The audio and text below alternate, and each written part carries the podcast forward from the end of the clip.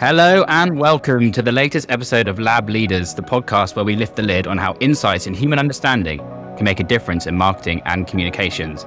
This time round, we're going to be taking a look at creativity and discussing how much of a difference it can make in transforming a business's fortunes. So today's episode is a bit of a TMW takeover. For those of you who don't know, TMW is the marketing division of Unlimited, and we're an integrated creative agency specialised in creating ideas that move people. As we're focusing on creativity, I brought in the big guns from TMW. First up, we have Dan Bowers, who is our Chief Strategy Officer. Dan heads up our strategy department and makes sure that we're always thinking of new and effective ways to understand what drives people and what we can do to grow our clients' businesses. Hey, Henry. Thanks for having me. And we couldn't have a creativity episode without a creative in the room, so we've also roped in Graham Noble, who's our Chief Creative Officer.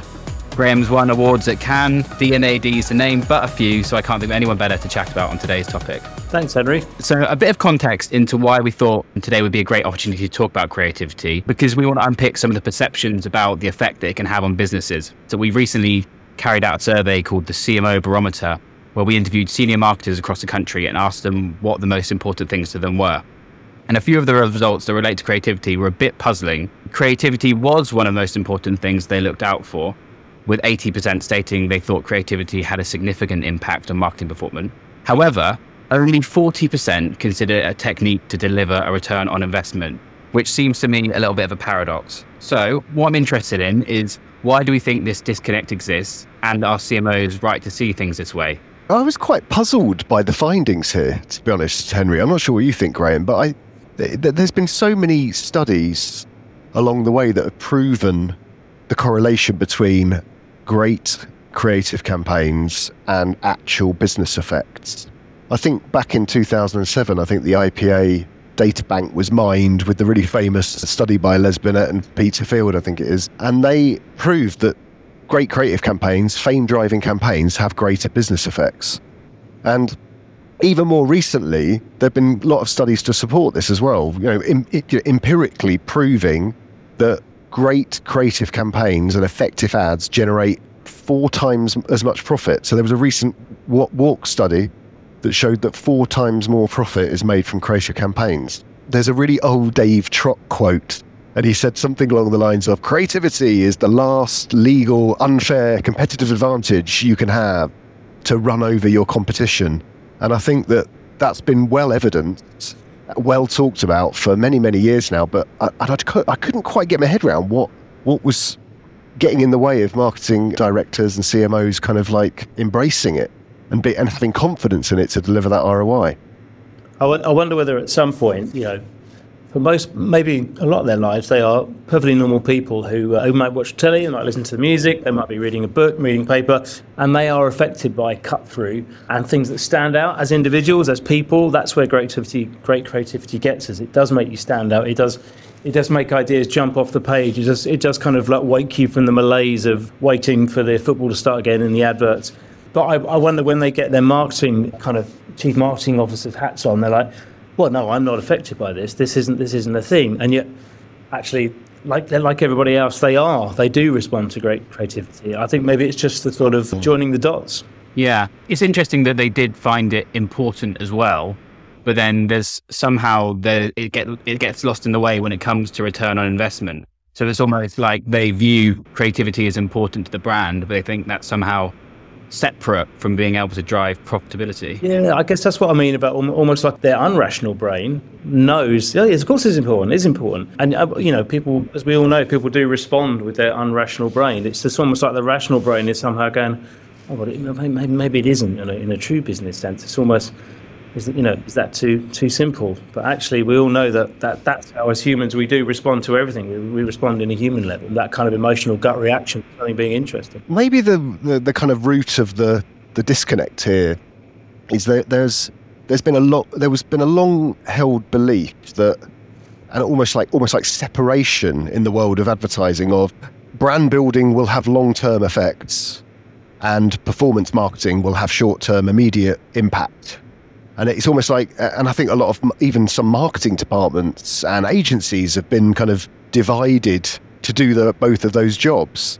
But there's been some of those kind of like, not myths, but strongly held beliefs, and there was lots of evidence to support it, have since been kind of disproven. Where actually, if you do support the brand and invest in the brand for the long term, it also has a huge impact on short term sales impact as well.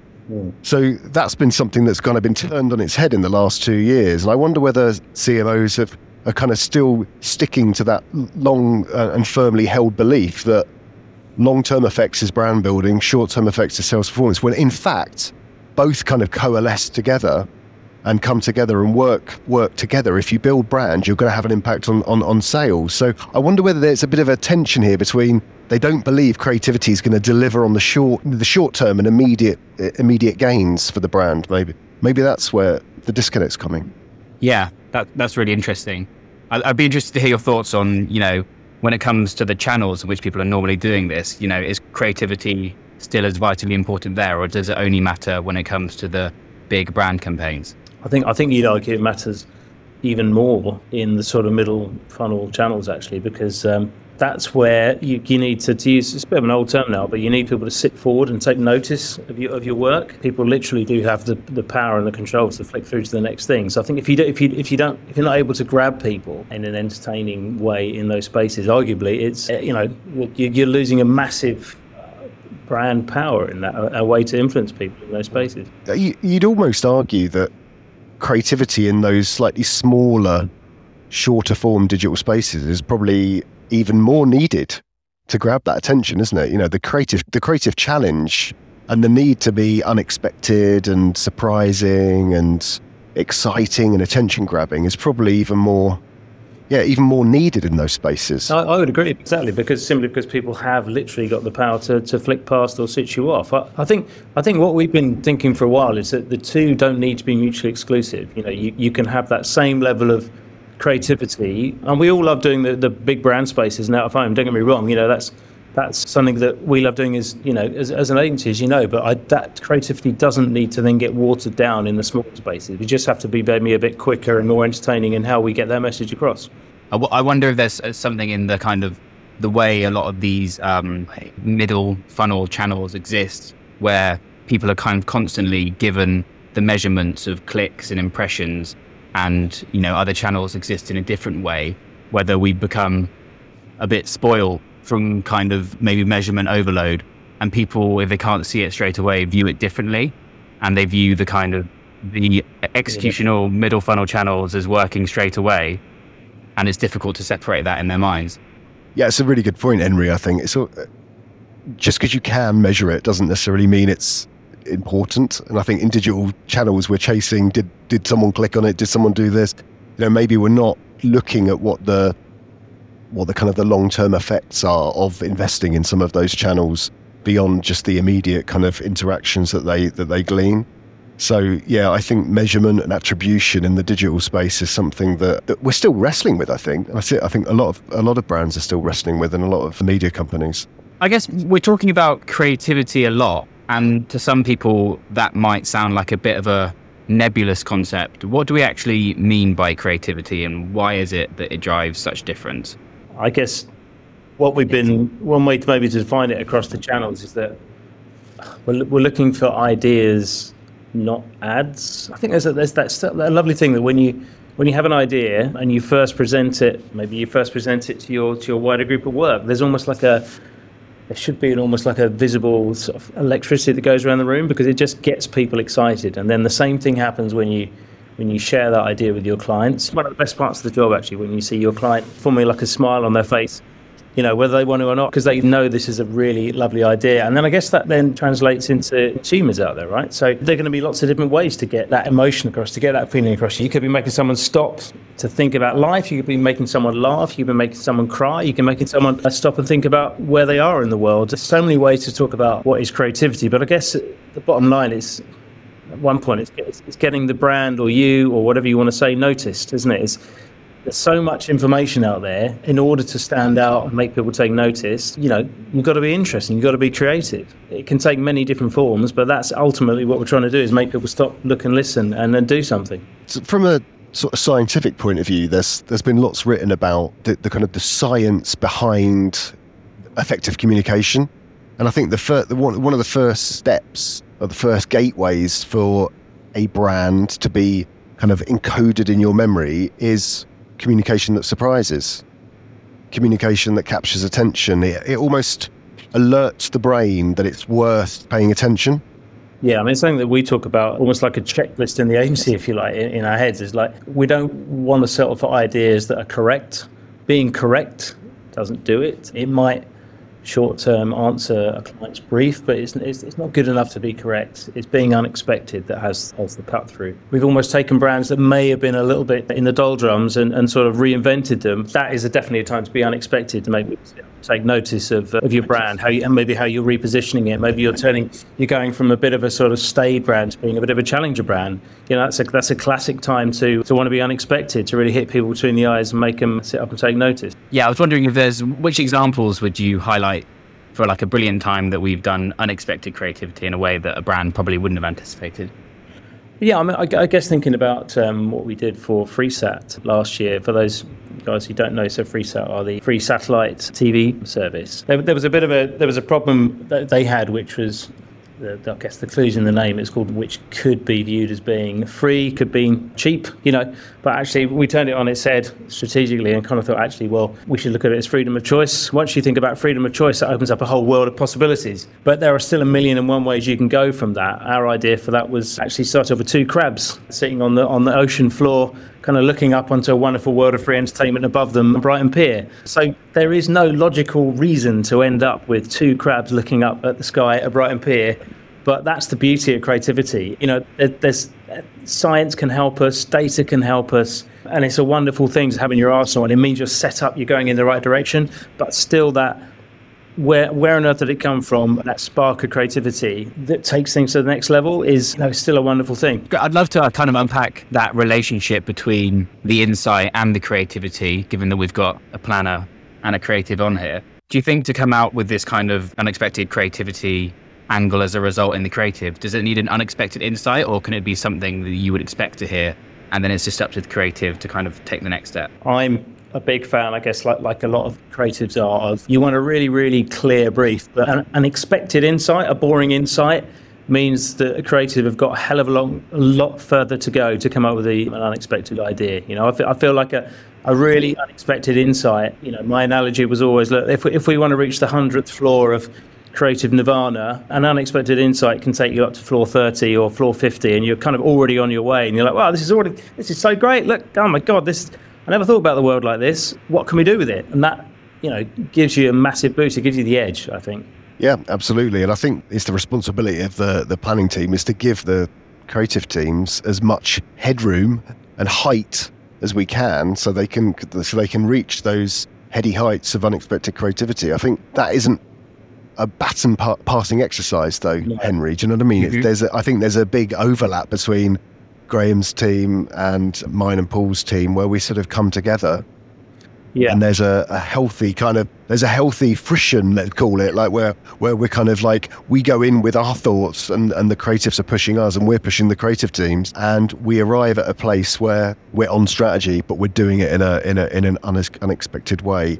We get a new perspective on a brief yeah. and human behavior, a human insight, and we can kind of start to take the work in a new in a completely new direction. And you start to have conversations with clients where you're telling them about a problem that they didn't know that they had. I think that's a, that's that's a really good point. I think if you if once you tell a client a problem they didn't know they had, first thing can almost be a little bit hmm, this is a bit scary. But then if you're the agency that says, you know, we've we found a problem you didn't have and, and, and sort of an insight that you didn't know you need to know, but but we've got a lovely idea that that we think uh, tackles it head on and, and we'll turn it around for you. I think if you if you think about Dan, what we you and I actually did the sort of the chat there for what we did for Aviva car insurance. Yeah, well, that's the yeah. I mean, that this is this is like it happening for real, yeah. where, where Graham and I and the teams worked on an amazing pitch working with Aviva, where it was really clear for Aviva car insurance, the entire category seemed to be insistent on just focusing on the point of crisis.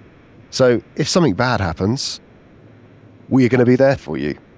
And our job was to try to build brand preference and consideration for, for, for, Aviva. And we needed to do this all year round. But what we found that people only really consider and think about car insurance for maybe one or two hours every 365 days of the year. So your opportunity to engage someone in, in this topic was pretty pretty slim. And we we found from the power of neuroscience that actually talking about negative car crashes and the point of crisis is actually it, grabs attention, but it, if you if you do it too much, you, your brand can become associated with that negativity. We we kind of flipped and found an opportunity to be a lot more positive and start to talk about actually there are some really positive things that happen when you're driving. Sometimes you have some really meaningful conversations. Some great things happen, some surprising things happen. So we kind of rather than looking at the point of crisis, we thought let's celebrate some of the brighter things that happen when you're driving. Yeah, so the lovely link here. I can I can, I can remember the uh, us sitting on the sofa, Dan. You know, maybe maybe I'm overclaiming here, but you know, but the Lennon McCartney moment when then the two of us together with it's amazing. There, there's you with your insight, and there's me thinking, oh, do you know what? Oh, I could pass this on, and you know, that led us to uh, embrace the unexpected campaign, which was the nice thing about that is, is like, you know, all right. Every now and again, people do have car crashes, and that is, of course, unexpected. But there are lots of other unexpected things that happen in the car. And we were talking about the moments where you find a song that you love, or when so when, when you find out you've got you, you know you're accepted for the job while you were driving to work, or, or when someone tells you I love you for the first time when you're in the car. There there are a lot of things that happen, good and bad. So let's let's embrace it all and, and be a brand that stands for sort of positive moments as well as well as those moments of crisis. And and the results were you know, bared fruit on that. People weren't expecting that from car insurance, and you know, it did yield really, really good results. Yeah, that's that's really interesting. Just had a thought in my head whilst we're talking. You know, we're we're a creative agency, but we also have a creative department, which seems to me maybe kind of a little bit of an outdated way of viewing things because creativity obviously isn't a group of people in one department. It's, it's the whole agency's job. So I guess I'd be interested to hear your thoughts in, you know, obviously you've spoken about how the strategy teams and the creative teams sort of intertwine, but do you think that's responsibility borne throughout the whole agency and from bringing the client in on that journey as well? I, I, I mean, personally, I do. I, I, think if, if you there are there are many departments that make up an agency, but I guess if you if you look at the sort of classic three of client services, creative, and strategy, I think every single person on that. Everybody needs to be a bit client servicey. Everyone needs to be a bit strategic, and everyone needs to be a bit creative uh, that's a new, that's a new word I just made up. all, all I think is I think is that if you're in creative, you specialise in in creativity, but you, you've got to be able to think strategically. You've got to be able to think about what the client wants and, and what's going to make them happy, what's going to make their, their boss happy. And, and I think that goes for, for everyone. And, and it's an old adage, but good clients get good work. The more they're willing to take a risk, the more they're willing to be creative, nine times out of 10, they you know the work speaks for itself, and ev- everyone's really proud of yeah. the journey. You know, and and, and you get a really deep relationship with the client then because you've all been on this fantastic creative journey together. You end up with this amazing campaign, and, it, and it's it sort of a, can be a little a milestone in your in your in your career and your in your journey, I guess. You know. What I'd add, thanks, Graham. That's I like that. That's but what I'd add to it is we we sometimes joke that like creativity is not just a department, and you know we've got a lot of amazing specialists in our agency that look at channels, look at different media buys, look at data sources, look at different the the web of technology, kind of like forms and marketing technologies that you've got available there, and to start to try and tap into their way of thinking about every single nuanced touch point that might be happening across any campaign from you know from the journey all the way from awareness through to, to purchase or loyalty or, or whatever it might be however you want to describe it. And using those guys and the way they think about how to get the most out of their their disciplines and their specialisms can be really interesting and it can start to their creative thinking can start to help and inform you know the the strategic process but also the kind of creative development process as well and, and really start to give us different ways of looking at, at problems in smaller spaces um, I always remember one of my old CEOs used to say he used to use this quote from Pixar Studios that was it was something along the lines of the technology pushes the art and the art pushes the technology. It's just like there's these two forces that kind of keep kind of pushing each other. And I think we, we managed to get that kind of healthy, that healthy kind of tension going on in, in, in TMW to keep pushing our thinking and pushing our creativity so it works um, in every space across the, yeah, across the journey. That's, that's a good point. I, I think that's part of a culture of a good agency, isn't it? It's having nobody in ivory towers. You know, good ideas can come from anywhere and good ideas can add to bigger ideas you know yeah and i wonder if that's a solution as well to kind of the potential problem between how people are sort of viewing these different channels differently. You know, if we if we have these experts in at every stage, then suddenly we're able to kind of make sure that creativity exists in the kind of complex web of different outputs that it's required. One hundred percent, yeah. I mean, you know, there's every. If, let's let's just take for example, you know, okay, video editing, filmmaking.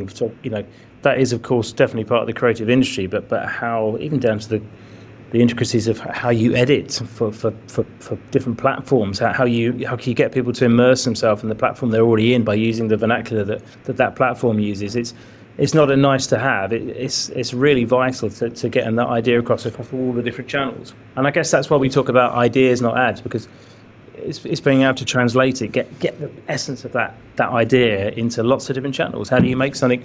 Gone are the days of it just working for 30 seconds or an out of home. Um, you know, it, has got to work everywhere. So if we are all agreed that creativity has the ability to transform businesses, but senior marketers, or at least lots of them, don't seem to agree. What do you think our role is in kind of persuading them otherwise? How do we kind of make sure that we're banging the drum for creativity and how important it is? I think first and foremost, there's a lot of things that we can do from an evidencing point of view to show that creativity is powerful in terms of influencing human behavior and human decision making and changing perceptions.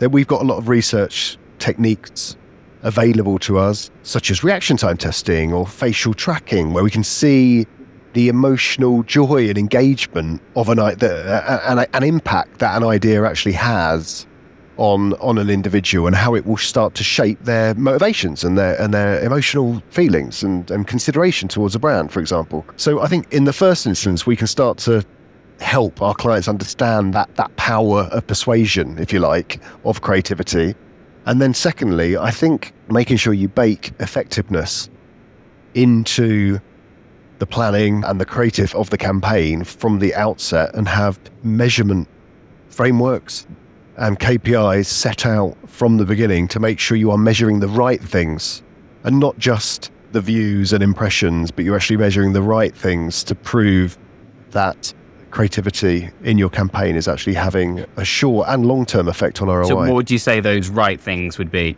I, I think the well, the, the right things to measure are clearly what are the brand effects and how do they correlate with the business effects. I mean, and and and that that those are softer softer measures, but we need to we need to correlate those with the with the harder measures as well.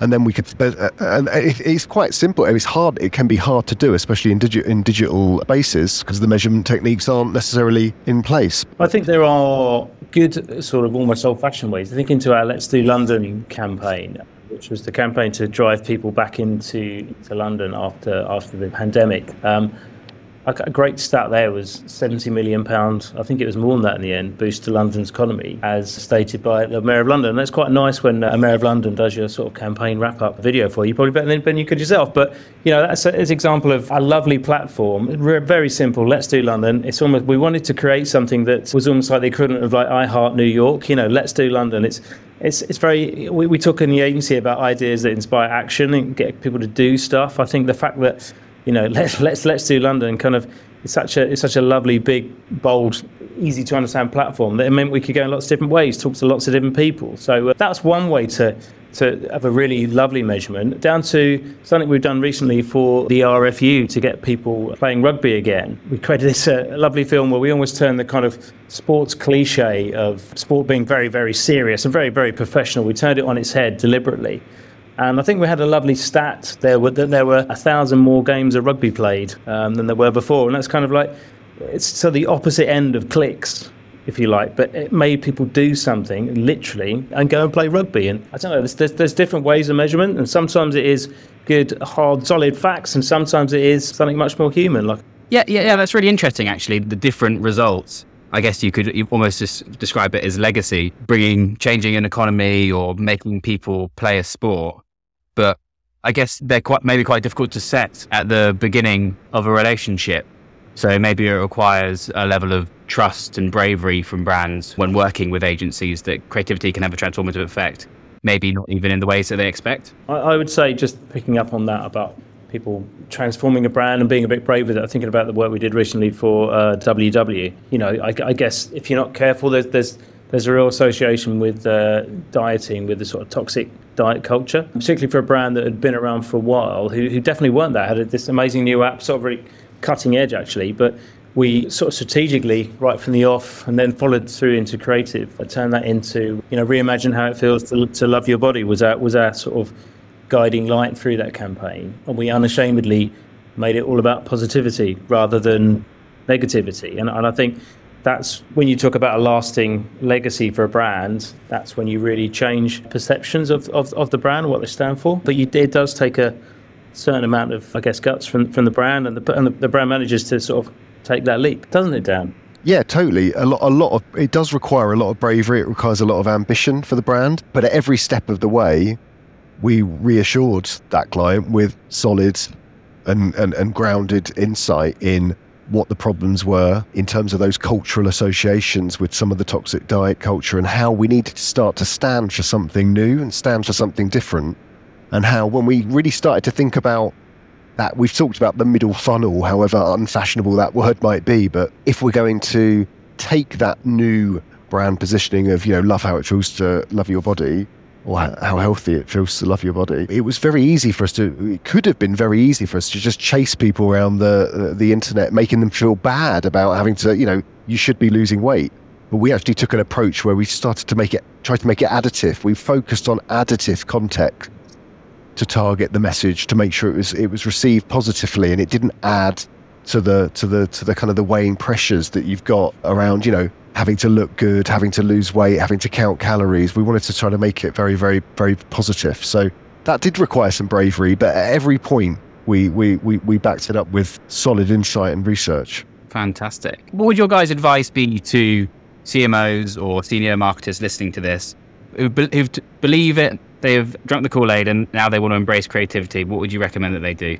Well, I would. I think the answer is quite simple, really. I would wholeheartedly recommend that they embrace creativity, but maybe creativity isn't confined to a traditional media plan where it's starting at the top, big top down campaign that requires huge investment and budgets. Maybe there's a huge role for creativity in the middle of the funnel, in, in, in, in more direct digital social channels where you can start to have some more confidence in that creativity to start to gauge is it working, isn't it working immediately, and then start to measure its longer term effects. I think that could be an, an interesting way of starting to help CMOs have more confidence in the creativity when they can start to, it's not this huge, huge, huge investment in something that might pay back in the future. It's something they can invest and start in the middle, and they can start to see returns in terms of sales performance and also brand building at the same time. I think, you know, join in. You know, be be unexpected, challenge your agency, to come up with ideas that you really weren't expected. And if they if they don't have that sort of electricity around the room when, when, when you're told about them, then they probably won't have that same effect on the people they're they're aimed at, right? So. Uh, well, thank you, uh, Dan and Graham, for joining me on this episode of Lab Leaders. Thanks, Henry. Really enjoyed it. Thank you. Yeah, cheers, Henry. Thanks, mate. Thank you for listening to this episode of Lab Leaders. We hope you've been convinced of the transformative power of creativity and take these insights and apply them to your businesses.